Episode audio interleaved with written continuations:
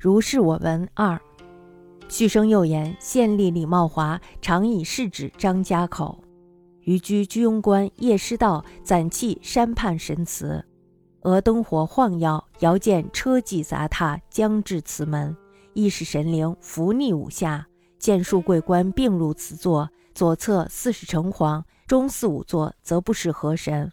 树立鲍勃镇岸上，一检视，窃听其语，则勘验一郡善恶也。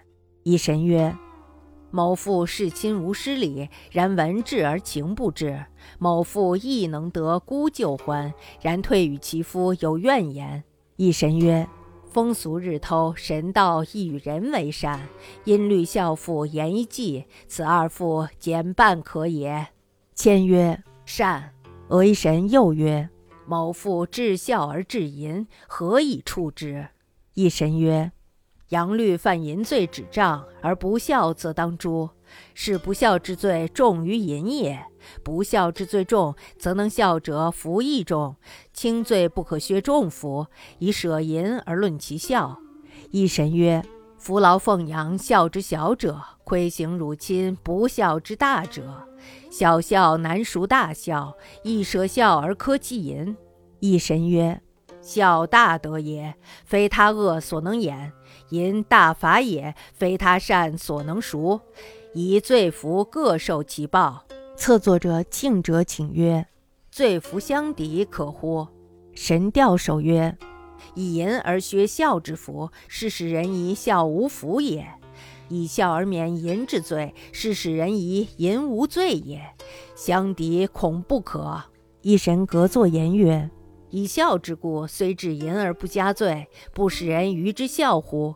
以淫之故，虽知孝而不获福，不使人愚戒淫乎？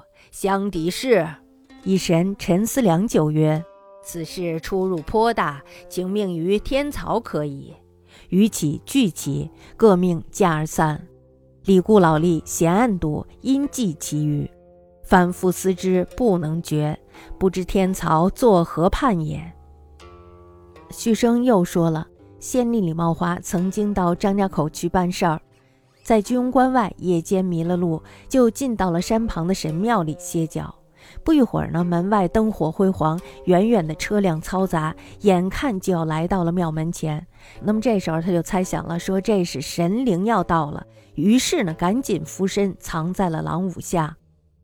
只见几位尊贵官员模样的人一道走进了神祠里落座，左右呢似乎都是城隍，中间的四五位啊不知道是什么神仙。几个小吏抱着册簿摊在桌面上，主神一一查看。李茂华呢，这时候就偷听他们说些什么。原来呀，这些都是勘验某郡百姓的善恶的。一位神灵就说了：“说某个妇人呀，侍奉公婆，从来不失礼节，不过呀，只是在礼节上做的孝顺罢了。可是呢，却看不出什么真心来。某个妇人呢，也能讨公婆的欢心，可是呀，在背地里却向丈夫发泄怨恨。”一位神灵就说了：“说。”现在啊，世风日下，人情日薄，神道也讲究与人为善。音律借条规定，孝妇延寿十二年，这两个妇人各减一半，延寿六年就可以了。众神都说好。不一会儿呢，一位神灵又说了：某个妇人奉事极孝，可是呢又极其的淫荡，这该如何处置呢？一位神灵说了：“按照杨氏的法律，犯淫罪直打板子，而不孝呢，则要杀头。可见呢，不孝的罪重于淫罪。因为不孝的罪名重，所以呢，能行孝的人福分也就大。轻罪不能抵消大福，应该免去他的淫罪，只是呢，要按照他的孝行酌情加福。”一位神灵说了：“侍奉赡养老人，这只是孝的小节；品行不端、辱没公婆的名声，这却是不孝的大节。